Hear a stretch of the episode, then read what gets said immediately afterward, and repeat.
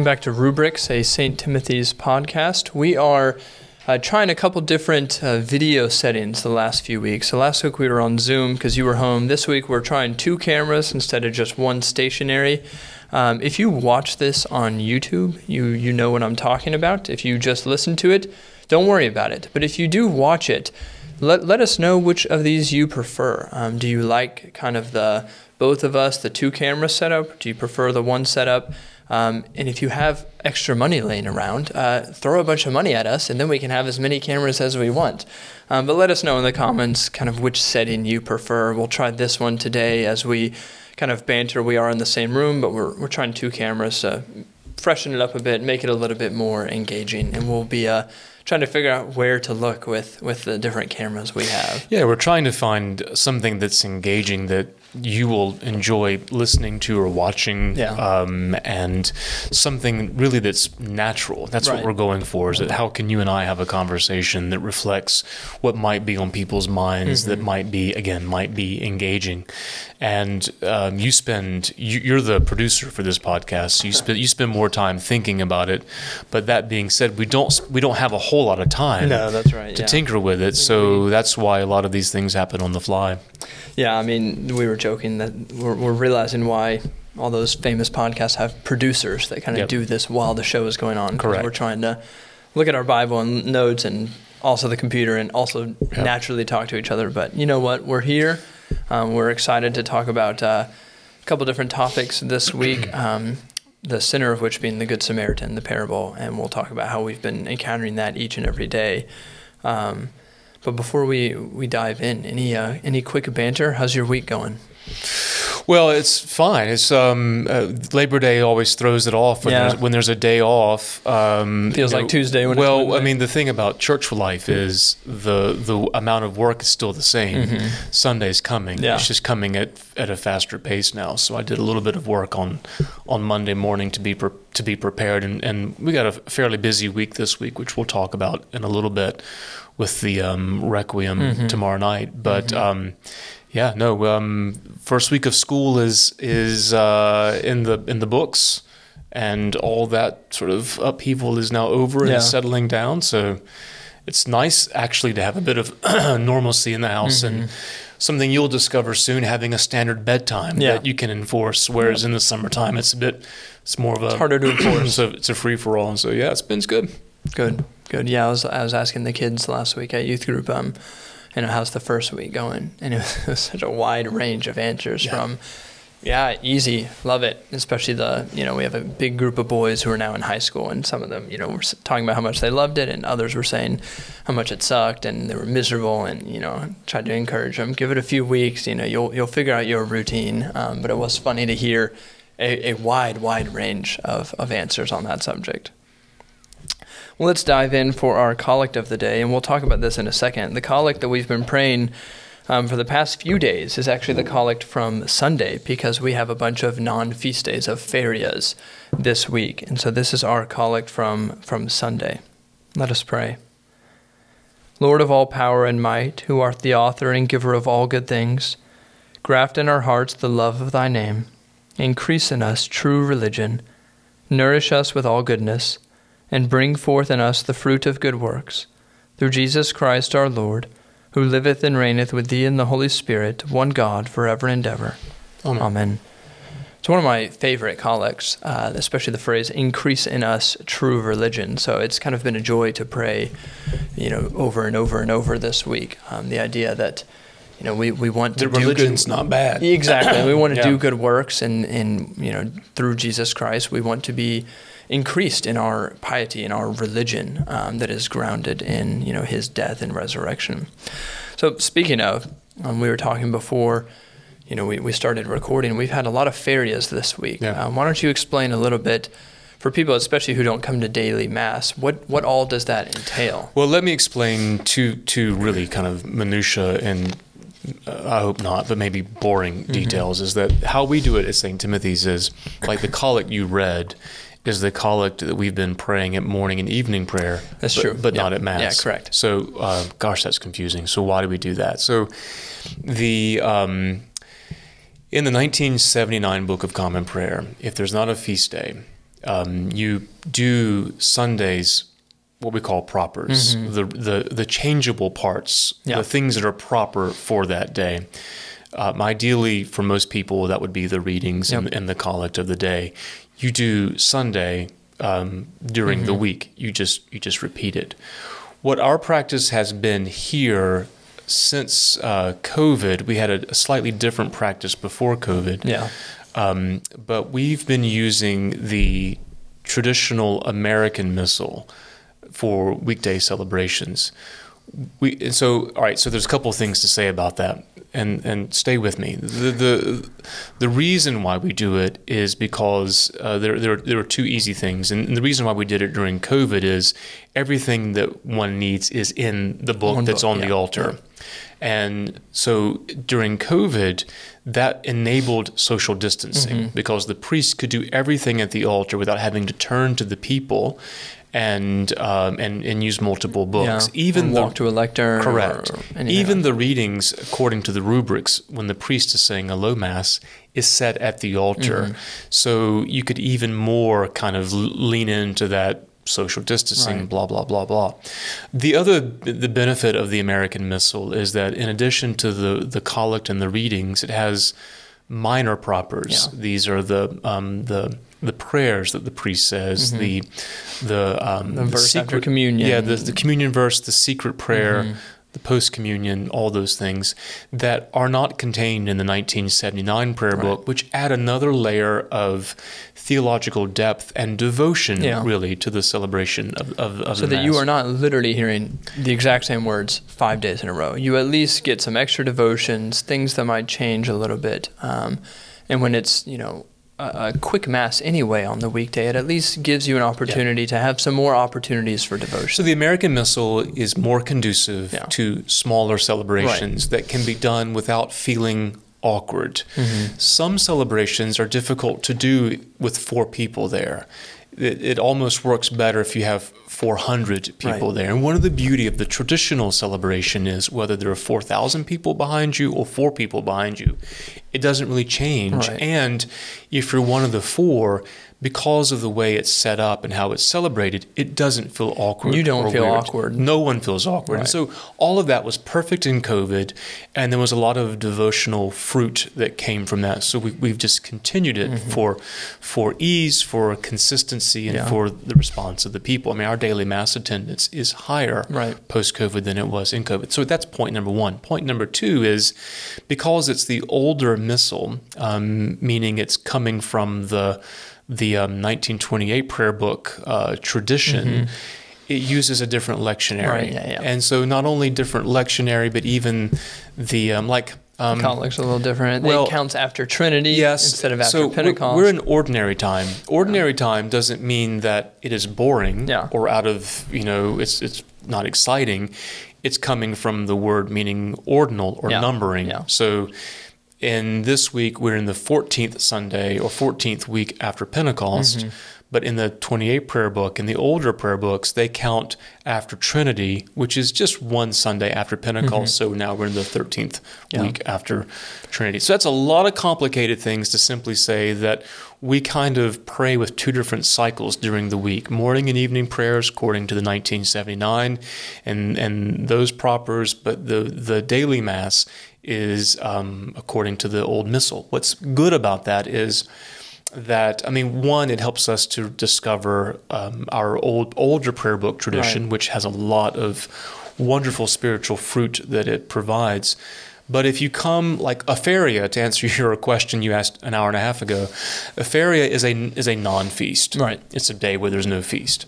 So where um, normally we would hear the gospel from from this past Sunday every day, if we don't have a votive mass, which is an, another another rabbit trail I won't follow, we do Sunday's gospel and the epistle, but during the week we do a different lectionary. Yeah. So we have a little bit of variety. So, if you come on Sunday and then you come on Monday, You at least you're not hearing the correct. Now, if you come Monday and Tuesday and Wednesday, you'll hear the same Now, gospel. as it so happens this week, so we're, today we're going to look at like what has this week's of um, this week's rhythm of prayer. What does it inform us? What does it Right. teach us? How does it um, um, engage our our faith? So Monday, Tuesday. I mean, so you know, unless you did Labor Day, um, according to the seventy nine, Monday, Tuesday, Wednesday, uh, and uh, Thursday are all ferias. Mm-hmm. They're all normal non feast days, and so we've done the gospel for the thirteenth Sunday after Trinity four days in a row, Mm-hmm. which is the parable of the Good Samaritan. And um, when you, for us, because we do a homily at Mm-hmm. every Mass, the challenge is we've got to find something different to say. Because we do have about two people who come every day, mm-hmm. and God bless them. And, and. But they don't want to hear the same. they don't want to hear three the minute same sermon thing. every It day. would be easier for us if we just find one good point and then know we have a different congregation each week. I mean, that's how bishops preach. Yep. I mean, they, Yep. they have their one thing, and I don't I don't I don't blame them. You know, if I were ever a bishop, I probably would do the same Yep. thing. You go They to just 15 different churches, preach the same yeah, sermon. it's new to It's them. 15 different sermons. Yeah, absolutely, it's new to them, but not new for our congregation. So we have to find that text and find some different angle or go deeper in some way uh, of what's going on, which is good for the preacher and it's good for the hearer. But we've spent a lot of time and we'll continue to spend some time with uh, Luke 10 Mm-hmm. and the parable of the Good Samaritan, which is one of those parables, as I said in my homily yesterday, that we all know and maybe we know too well Yep. that that when like it's like when you start reading it, oh, I know how this is going to go, and you just kind of gloss over it Yep. and skip. I do that. I'm sure you do that. too, yeah, yeah. yeah. This is yes. You know, we we know the story. We know how it ends, and let's let's let's move on to the next thing. And when we find ourselves doing that, we really have to pull back and say. Even more so, let me slow down. Yeah. Let me read. Maybe if you're reading it on your own, read a different translation. You Yep. know, force it um, to have a different engagement um, with the text.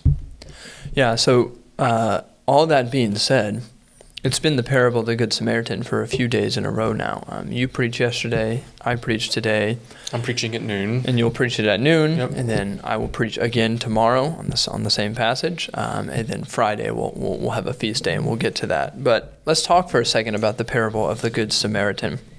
It comes from Luke 10, um, and we, we, you know, I'm not going to spend uh, 30 seconds rereading the story because, again, most of us have probably heard it. If you haven't, go pick up a Bible, turn to Luke 10, beginning with verse 25, and you have this introductory conversation between Jesus and a lawyer. The lawyer wants to justify himself, is how Luke phrases it, after Jesus gives kind of the summary of the law love the Lord your God, love your neighbor as yourself. And then that's when um, Jesus goes into this parable after the lawyer asks, And who is my neighbor? So, at face value, um, let's just start with how did you hear this parable interpreted growing up? Was it the same as, as me? Um, I'm, I'm assuming it probably was similar. And it's not necessarily a wrong interpretation, but we'll kind of get to what it misses. And how I heard it growing up was kind of this, um, you know, moralistic fable. Who's my neighbor? It's the person who you least expect. You need to be kind to them. You need to treat everyone equally. Um, it's just another nice story of the golden rule. Treat, treat others how you want to be treated.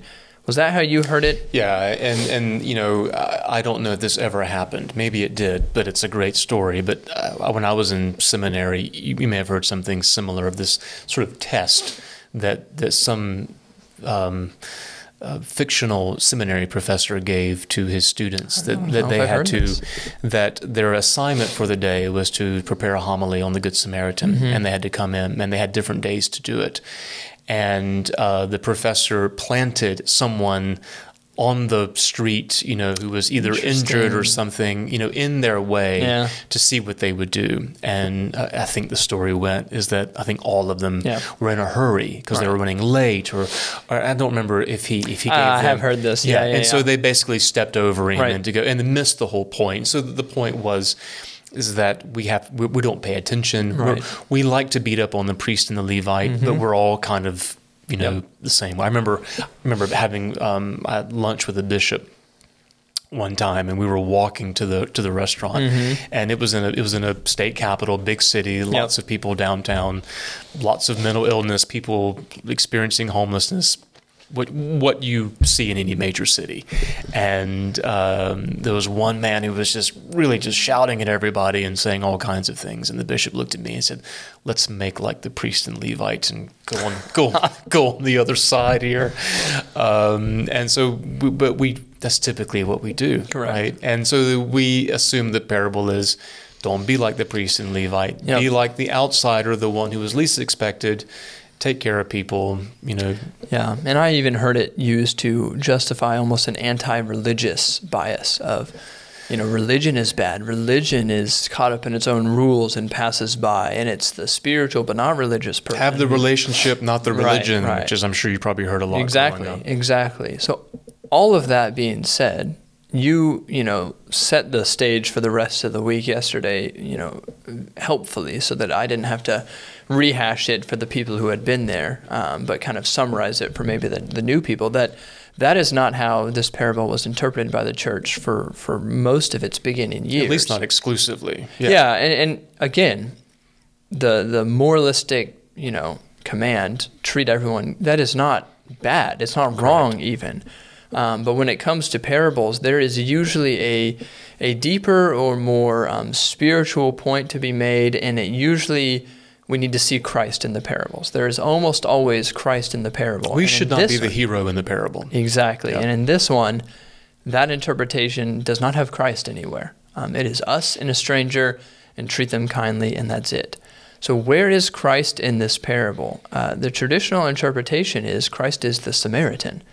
Um, and so you, you know, in your in your homily, just kind of went line by line explaining the, the characters in this, and it's and it's really transformative when you start going down the list. So you have, uh, let's begin with the man going from Jericho to Jerusalem. Who's the man?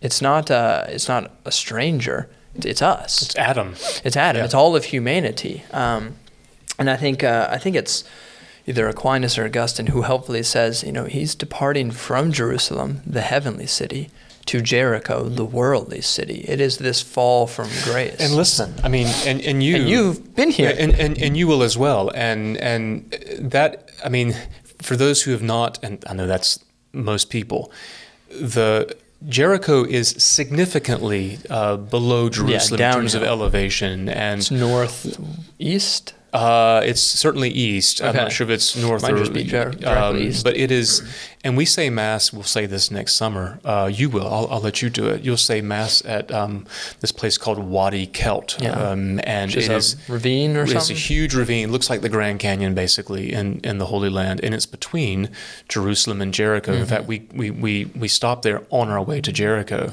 and it's um I mean it's a desolate, extraordinary place, and you understand a bit about the treacherous nature. Of, of what the wilderness is. I mean, when I think of wilderness, I think of trees and, and all that sort of stuff. But but this is nothing. It's desert.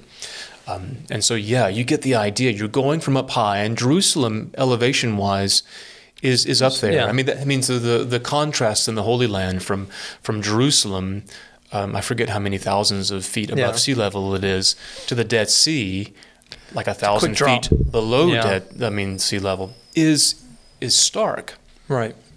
So the, the, the, the you know path from Jerusalem to Jericho is a spiritual path. Um, it reminds us of literally the fall um, because it's downhill, but also the spiritual fall of Adam and Eve. Um, And also, just to say, Jericho is like the oldest city on the planet. yeah, yeah. I mean, we see it in the Old Testament when they march around Jericho It and is- the walls fell down. We see it in the New Testament. Yeah, it we is. see it today. It is archaeologically ancient. Uh, you know, among among the oldest, and so again, to associate Adam Right. Mm-hmm. with the old, I mean, it's all it's really really rich. Yeah, it is. It is the world. Yeah. I mean, it is of the world. So uh, Basil actually gives a, a wonderful little, um, you know, metaphoric understanding of, of this man who is beaten um, and then stripped. And he says that uh, uh, wounds precede nakedness, just as at the first fall, where Adam and Eve, you know, wound themselves through sin, and then they discover that they are naked. They've basically lost the the dignity and the clothing that they had, which was first of grace, and then they try to sew fig leaves as a makeshift, you know, um, replacement for that. But you know, sin precedes this absence of grace. I mean, that is a symbolism, literally, of of the fall. So we have ourselves with the man. And then we have the, the priest and the Levi passing by. And this is where both interpretations probably share an understanding. That is the law. Mm-hmm. I mean, that's, that's symbols of the law and of the Old Testament priesthood, of the Old Testament sacrificial system. what I think is helpful is not trying to necessarily defend them, but to maybe not be as hard on them as as we might be if we make a, a moralistic tale. The priest and the Levite are either coming from Jerusalem or going to Jerusalem, somehow bound up in the sacrificial system following system. the rules. And they're not supposed to touch a dead body. Yeah, yeah, and a, a man beaten on the side of the road, if he's about to go offer a sacrifice, or if he just came from offering a sacrifice, I mean, that's Leviticus. Don't touch the dead body.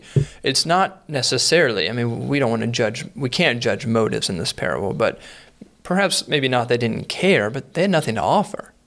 They have the Old Testament sacrifices and the law, and that brings, you know, Augustine says knowledge of sin, but it doesn't heal our sin. Mm-hmm. So, you know, it's almost this. Uh, they, their hands are tied. Um, that's kind of the point of the story: is that the Old Testament sacrifice and law can't actually bind our wounds. It can point and say there's a there's a half dead body. It can make us aware of it, but it can't actually bind us and heal us. Um, then you have the Samaritan, the the savior of souls, the the Christ figure come. Why is he a Samaritan? Um, most of the church fathers, I think, say because he was made like an outsider of the Jewish leaders of the day. I mean, they crucify him as a common criminal. Mm-hmm. Um, he is a Jew. They treat him as if he is not. They treat him as if his, you know, sacrificing and understanding of the law is like the Samaritans, um, non-Jews, you know, the the castaways. And so Jesus shows up, kind of inhabiting that role. But he is the one who who binds up the man. And in your sermon, you made a great point that what does he put on him? Oil and wine. Once he brings him to the inn, this symbolism of you know the, the sacraments Yeah. um, of anointing and of the Eucharist, and he brings them to the inn. Which uh, this is the part that I was missing. That you you know I never heard this part before, but you say it's an image of the church and that's where he kind of leaves him for safekeeping while he goes on his way. And you can you can keep going through the story. You know, the innkeeper comes back the next the next day.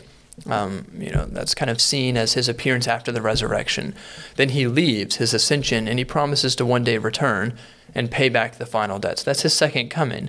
Until that happens, he leaves him in, in guidance of the church, of the inn, where he will continue to be mended and healed and restored while the, the Samaritan, while Christ is away for a time until his second coming. So, all of that being said, I think it really opens up the parable for some deeper spiritual meanings. Um, that was transformative for me. I don't remember even when I first heard that interpretation of the parable. But again, it's always helpful to remember what you just said. We should never be the saviors of the parable. Yeah. Um, it's always us being saved by, by Jesus Christ. And I even wonder, I don't, I haven't read this in the church fathers. This is just sort of me wondering out loud.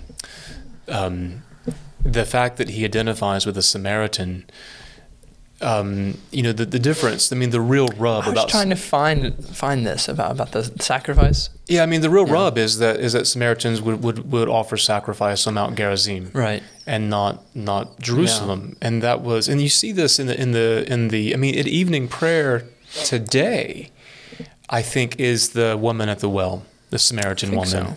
Yeah, it's today. Saint Fotini, we remember her by when she was in in um, when she was Is at it? Jacob's well. Yeah, and, and which is now in Nablus.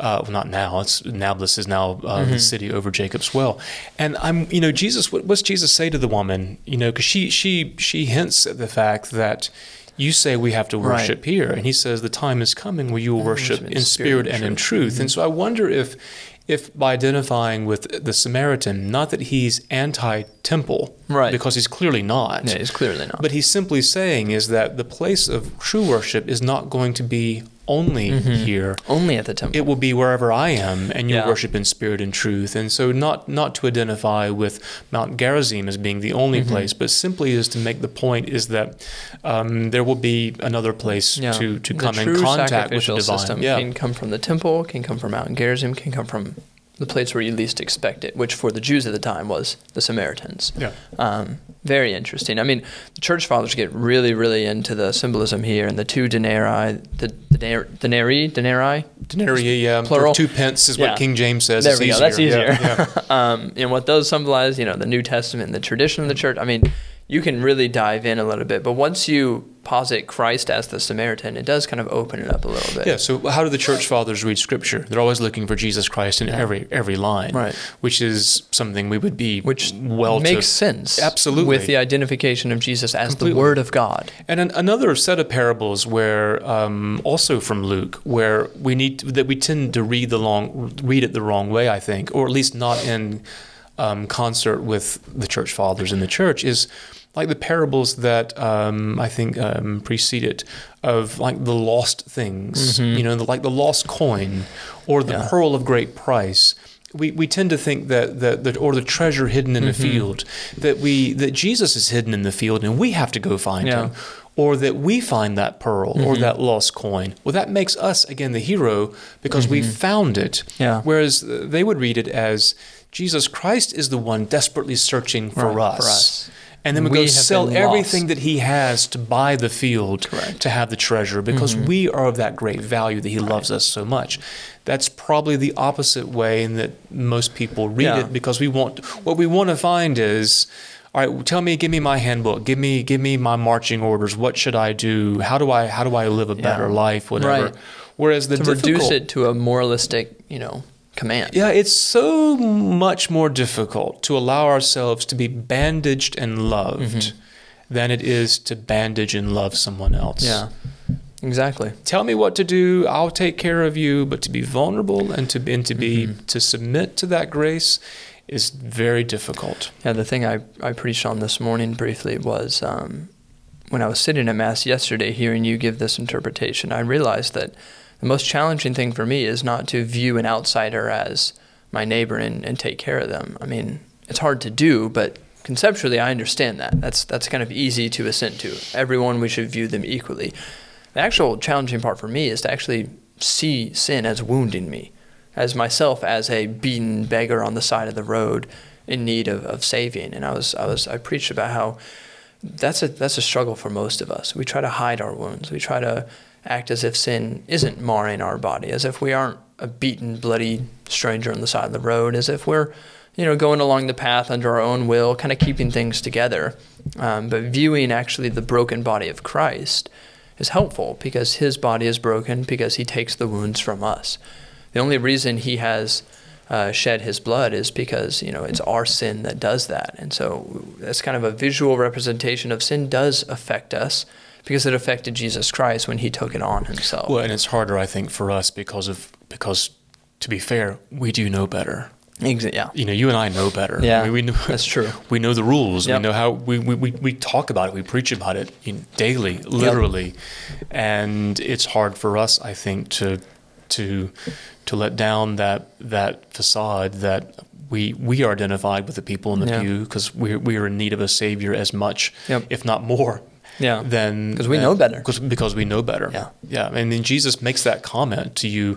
You know the law. Yeah. You know better, and you and I know better, and we still sin because we're broken. Yeah, We- who's he hardest on? Correct. Pharisees, Yeah, absolutely. yes. He, he loved them, but he's, he says, "You you've got this great gift. You you you know what Mm-hmm. the law says, and it's important for us. I mean, that's why I know I've said it before. I know it's really controversial, but I find great meaning in Lord. I am not worthy that Thou shouldst come under my Yeah. roof because I'm not, and it's a powerful reminder. Mm-hmm. And again, going back to the traditional celebration with the American Missal, we say those words six times, times. and not three times because we We say it say them- once for ourselves. And then we say it with the people, Mm-hmm. and um, I that is not lost on me at any celebration. Yeah, yeah, same. Um, one of the speaking of you know that the minor propers that you mentioned, uh, the secret prayers, the, the third one, uh, long which is not short- which is not secret. It's not secret, just we the- say it. it comes from it comes from the Latin secreto. It just means like in a quiet voice. You Yeah, don't, you don't yeah. shout it. You just say Yeah, it But quietly. with us wearing mics, everyone hears Yeah, it. But um, absolutely. The third one, long story short, on ferias during ordinary time, you just pick. Yep. There's a, there's a group. Of, so the ones I picked today were for uh, tears of repentance, for the gift of tears of repentance, and it basically is asking God to soften our stony hearts and make us literally weep for our sins. Um, and I, th- I thought it fit with what I was going to preach about.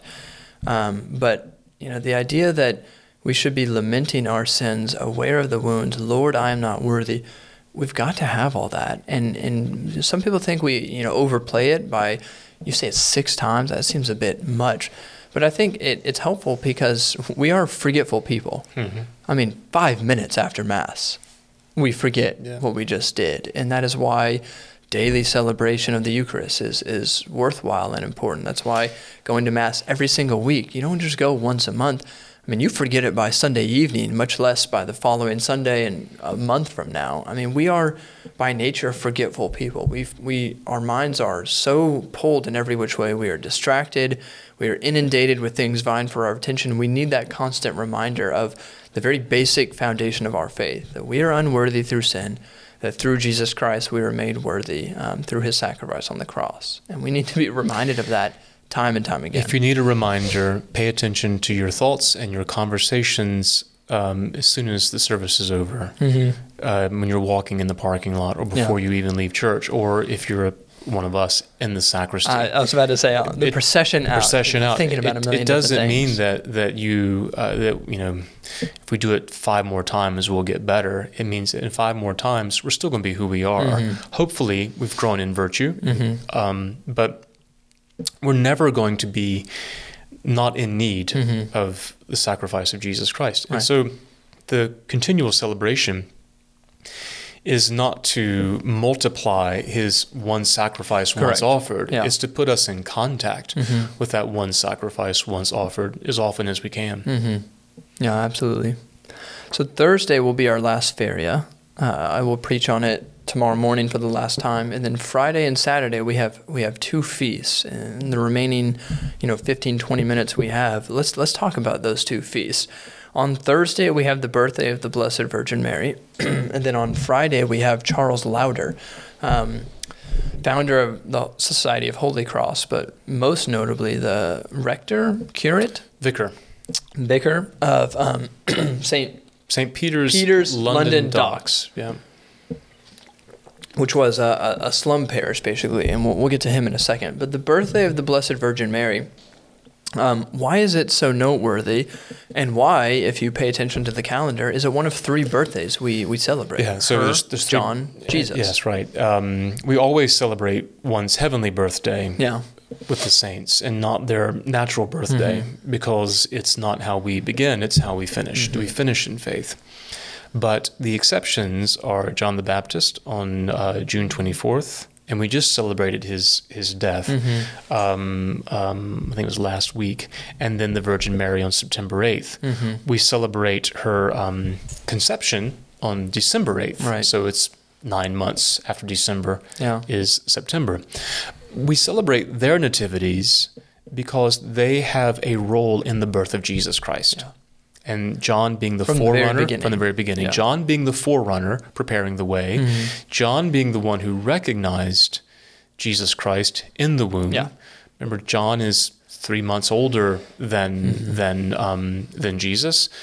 Um, mother being Elizabeth, and when they met at the visitation, a feast, May Yeah. thirty first, Leaps in the womb. leaps in the womb, um, and there's a recognition that that he is the Lord.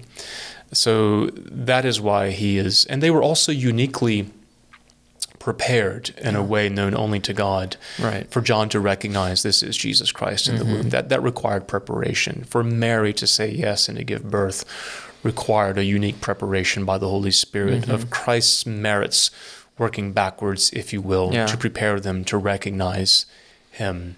Because we can't recognize Jesus Christ without his grace and love. Mm-hmm. Again, it's like Mary Magdalene at the at the empty tomb.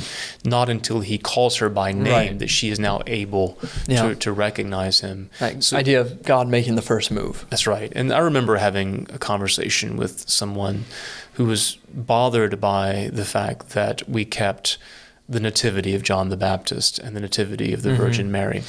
If you take these feasts seriously, they always point to Jesus Yeah. Christ because they make no sense apart from Jesus Yeah. Christ. Because you have to ask the question, why are we keeping Why? the birthday of the Virgin Mary? Well, she prepared. She said yes, and she was the Mm-hmm. the um, the Ark of the New Covenant. She was the the new Eve, who brought forth the new Adam, Jesus Mm-hmm. Christ. John the Baptist.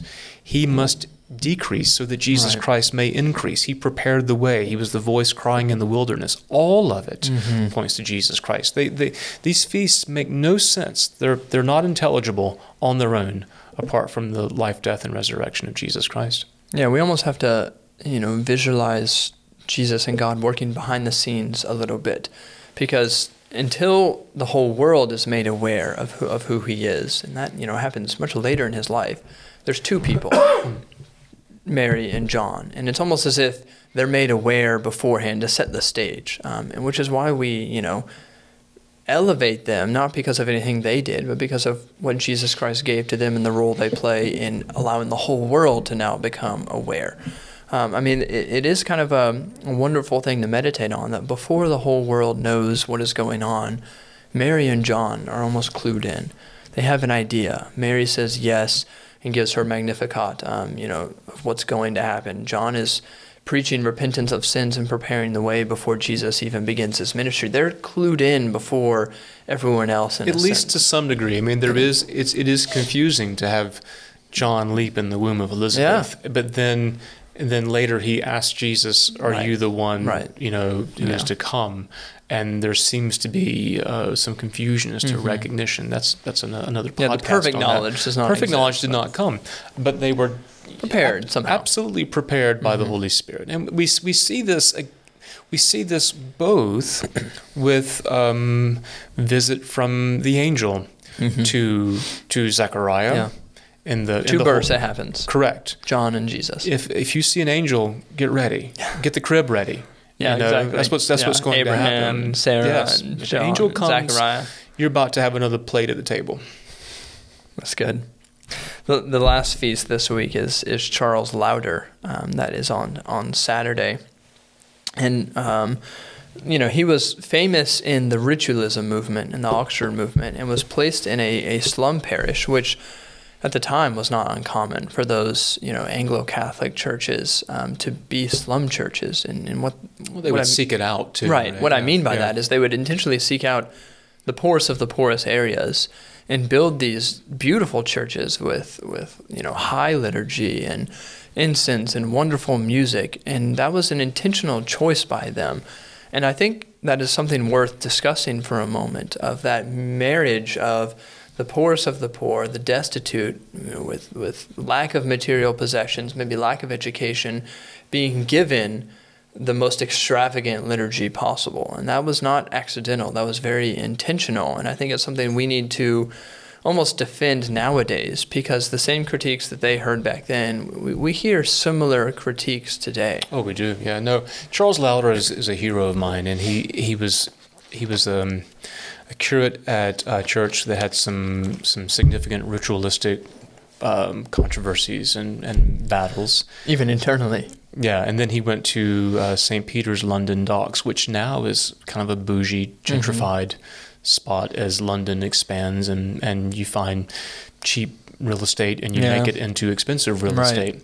Uh, the church is still there, but but this was this these were the docks, the shipping yards, where working class Mhm. people, immigrants, would work, and a lot of these priests would use their own money to build churches or find Right. a, a patron to build the church, and they were, um, I mean, they were full of altars and shrines and devotional elements, but they were often homemade. Uh, they were often, um, you know, of the the quality they could afford, Mhm. but it was real, sincere folk piety that Mhm. reflected the people, and the liturgy was as best as they could provide, Mhm. with the best vestments and the best music that they could provide. Mhm. They still were reflective of the the parish, the geographic boundaries, because these were deprived places. So Mhm. these were not wealthy parishes. But the vision was, and this is what we still hear today, is to hear that, well, people of a certain class won't like this. Well, that is absolutely just a bigoted statement Yep. of saying they Very don't patronizing. Have, they don't have the ability or the culture or the intelligence or the or the you know Desire. desire to see something beautiful. I mean, that's just nonsense. It was nonsense then because that was the only time in their life they had color. Mm-hmm. They lived very gray lives in Victorian England, especially in the in East London, and to be able to come in and having a, a life that was you know laboring day in and day out and going into a home that was dirty and polluted and, and their streets were polluted, but to go into a, a church that was full of incense and candles and and this Artwork in and this icons. yeah and this vision of another world that was promised to them that you this is your inheritance this is your world was as an mm-hmm. extraordinary vision that was given to them and one that reflects the medieval parish church. I mean, we imagine that all these parish churches in the in the countryside were just whitewashed and plain. That happened later. They were full of color mm-hmm. because again, it was the only colorful image in their life. Mm-hmm. Being was laboring in the fields and living in a, in a in a small plain home to go into the church was was amazing mm-hmm. and to say this is given for me and to to make that message to give that message to and this is what I tell people when they would when they would say like when we did the reordering here Yeah. gosh that's a lot of money uh, why don't you give it to the poor this is the We are. Yeah. this is not my, I don't take this home. Mm-hmm. Um, this is as much as the person who's homeless as it is mine upstairs. It's their art, it's their image, it's their their vision. And why deprive them of that? Why tell them I don't think you're smart enough or cultured enough to understand what beautiful is? And and, and let me just give you what I think you want, which is Yep. the plain and the ordinary and the cheap. Yep. And what's that saying about us? And these slum priests had the vision, the say to recognize is that Jesus Christ is in these individuals, and that we we uh, adore Him in these individuals. And What if- are you willing to give Jesus Christ? Yes, and if we, and, and there's a great quote that's often quoted and should be by Frank Weston, the Bishop of Zanzibar in the 1920s. Zanzibar was an African diocese. He said, You cannot claim to worship Jesus Christ in the tabernacle Mm-hmm. if you do not serve him in the slums. Mm-hmm. And for us in this parish, we've certainly tried to, to live into that Mm-hmm. with daily mass and, and benediction of the Blessed Sacrament. Mm-hmm. That is not at all at odds with a homeless shelter. Mm-hmm. It completely is a natural extension of that, of giving a place and, and loving those um, um, um, who are in great need. Yeah. So, and, and I, the reality is, the days of having wealthy patrons to pay for a church and a clergy Mm-hmm. are really over. Yeah. So, for for instance, if the diocese of North, I'm not I'm not throwing dirt on the diocese of North Carolina, but if they're not going to uh, build a new church in a deprived area, Mm-hmm. they're not. You're going to start a church, typically in a in a growing neighborhood, Mm-hmm. and we can imagine what constitutes growing neighborhoods. Or if you do build a church in a deprived area, you're not throwing a ton of money at it. You're not Not not to make it beautiful. correct. Um, You're finding a building that is used for something else, so that you can use it. And um, you know we've seen that we've seen that happen. Um, Because the reason why, and again, this is why I'm not throwing dirt on the diocese, is, is unless you, and the times have changed. I mean, the economics have changed as well. It's expensive to start a Mm-hmm. Oh, yeah. And that's a yearly expense Yep. that's going to that's not going to end because these churches are never going to pay for themselves. Correct. If the people are poor, Yeah. they're not going to you're pay. surviving on ties. You, you yeah, you can't you can't pay for the priest and the priest's insurance and, and the building and all that sort of stuff. Your Zoom account and all the things that you have to have nowadays. So, but back then that was more reasonable because of the economics, but also because of the of the wealth and the and the and the people who are willing to support it. Mm-hmm. And a lot of these priests came from aristocratic families and funded Right. the churches They- with their own, with their own funds. Yep. And so, um, I mean, I think if we were serious about the poor and expanding the kingdom and beloved community, we would take all the money that we Mm-hmm. have and build churches, beautiful churches, in deprived With areas stable priests. with stable priests to tell these people this is yours as much as it is any wealthy Mm-hmm. white church wherever. This is absolutely yours, and and mean it. two things um, to, to close this out. One, I, I love this um, you know example that I've heard over and over. This comparison when we talk about ritualism and, and the poor, and it's it kind of goes hand in hand with Rowan Williams' famous Christmas sermon: "The poorest deserve the best, not what is left over, not what's the cheapest, but the best, the best of what we can offer." And um, you, you talk about high liturgy and, and ritualism and incense, and, and as almost as dramatic as you can get. Um, that is like a, a full meal with meat and potatoes and dessert and, and good wine. I mean, that is a full meal. And are you going to give the poor that, or are you going to strip it down to bread and water and say, well, they don't eat much to begin with? Let's just give them bread and water. Mm-hmm. That's what they already know. And that is kind of the stripping down of the liturgy. I mean, how patronizing would it be to see a poor person and think, they might like a good meal. Ah, they're used to bread and water. Let's just give them that. No, you want to give them the very best um, so that they are you know, full of the finest things that you can. We have to divorce the marriage of high liturgy, elaborate liturgy, um, with economics. Yeah. That this is for people with yeah. money. Uh, because this is not an art gallery. Mm-hmm. This is this is the the ceremony that initiates us into the mysteries of Jesus Christ. Yeah. And that's that's the second point I was going to make. There's an evangelistic component to high liturgy um, to ritualism. There is a, a missional component. Uh, R.F. Littledale, who I think was Keble's apprentice or, or, or um, one of the you know famous people. He, he, was kind of followed them, but he was involved in you know the the Oxford movement, and he wrote a article or a book called "The Missionary Aspect of Ritualism," and he talks about how ritualism is is missional. Um, it is trying to give people who might otherwise have never been able to read the Gospels the fullest depiction of what is happening with Jesus Christ in the liturgy. I mean, there's a missional component to that. And he actually criticizes people who shy away from that. And he says, You aren't willing to be evangelistic. You want it too simple so that you don't have to be overtly religious to these people. And he, and he criticizes those people and says, in the liturgy, you are actually evangelizing to people when you incorporate all of these things. They're all teaching elements. And we've talked before about every little thing in, in the Mass, all the little actions have a, have a teaching role. Mm-hmm. They actually teach us something. Um, and are we willing to, to take that seriously? And are we willing to actually make ourselves overtly religious um, to almost an extreme form nowadays when people are so used to relatively speaking yeah yeah, yeah just watered down um, liturgy but you know, are we willing to give the poor a, a, a, rich, full meal? And are we willing to allow our liturgy to actually teach the gospel to people? Um, Charles Lowder, you know, was, was willing to do that and dedicated his life and, and money yeah, to doing so. There is a difference. We've said it. We've said it many times. Let me say it again for the record. There is a difference of saying that the liturgy is only valid if it's done this way. Yeah. That's not true. Mm-hmm. Again, we, we've demonstrated in COVID our commitment that in, in, in the most humble, simple of settings yeah. with simple of materials, it is the same exact thing as, mm-hmm. as any other kind of liturgy you, you can create. But necessity is one thing. Mm-hmm.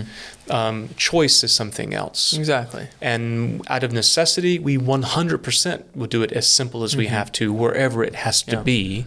Think but about it, the poor woman. Out of necessity, she gave all that she all could, that she had. which was not much. COVID, we were you know, in 10 different altars in mm-hmm. 10 different places around this, this campus. With hand warmers under the chasuble. Absolutely. But if, if we have the choice, why, do we, why would we choose, um, if we have the option of doing both, mm-hmm.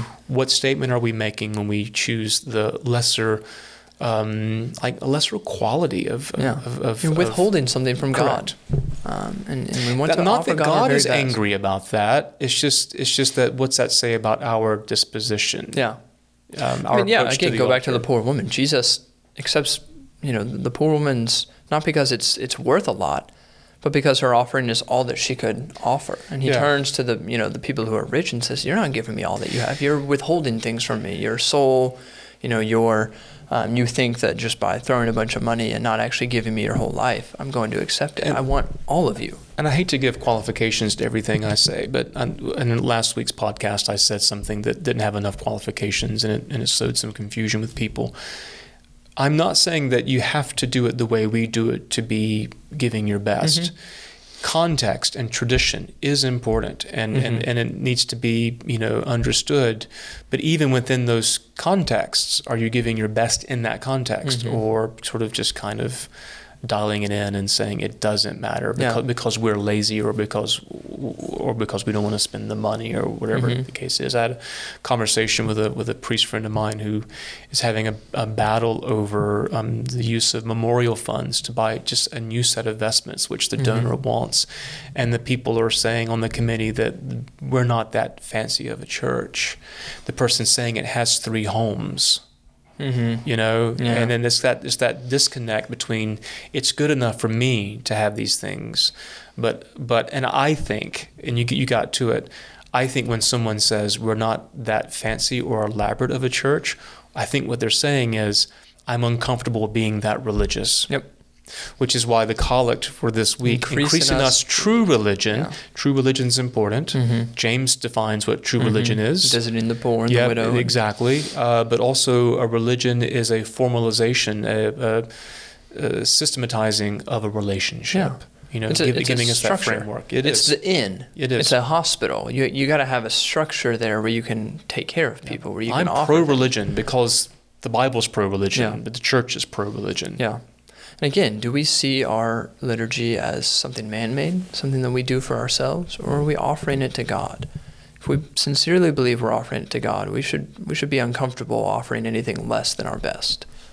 Which is, again, to, to bring it full circle, why I think how we do it um, is helpful to reinforce that by Mhm. using the, the, the liturgies we do use, because as we've, as we've experienced, if there's one person in the pew, we do the exact same thing if there were. We don't look around and say, "Well, it. It's not worth it." It's not worth it. We're not going to do it. I'm not going to go through all this."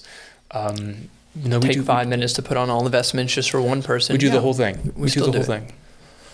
That's good. Well, what a great conversation. Um, again, if you are watching on YouTube, let us know if you like this two camera setup. Um, we will rearrange it next week if needed. Um, but a, a good reminder of, you know, what, what the liturgies teach us just throughout the week. I mean, everything from, you know, we are, are wounded by sin and in need of repentance in the parable of the Good Samaritan to the birthday of the Blessed Virgin Mary to Charles Lowder and, and how we offer God our very best. I mean, that is just one week. And so, um, a, a wonderful reminder try to make it to church throughout the week. Um, you miss a lot if you just come on Sundays. Come on Sundays. And if that's all that you can do if, because you work, we absolutely understand. But if you are able, try to come throughout the week. Um, you, you'll pick up some, some very interesting, you know, helpful additions to your piety on Sundays. Or at the very least, be aware of what's going on. Yeah. And you, you learn, read about Charles Lowder of the Mhm. Virgin Mary and, and unite yourself to the prayer that's going on on your behalf if you reasonably cannot make it. Right. Let's close in prayer. Our Father, who art in heaven, hallowed be thy name. Thy kingdom come, thy will be done, on earth as it is in heaven. Give us this day our daily bread, and forgive us our trespasses, as we forgive those who trespass against us. And lead us not into temptation, but deliver us from evil. For thine is the kingdom, and the power, and the glory, forever and ever. Amen. The grace of our Lord Jesus Christ, and the love of God, and the fellowship of the Holy Ghost be with us all evermore. Amen.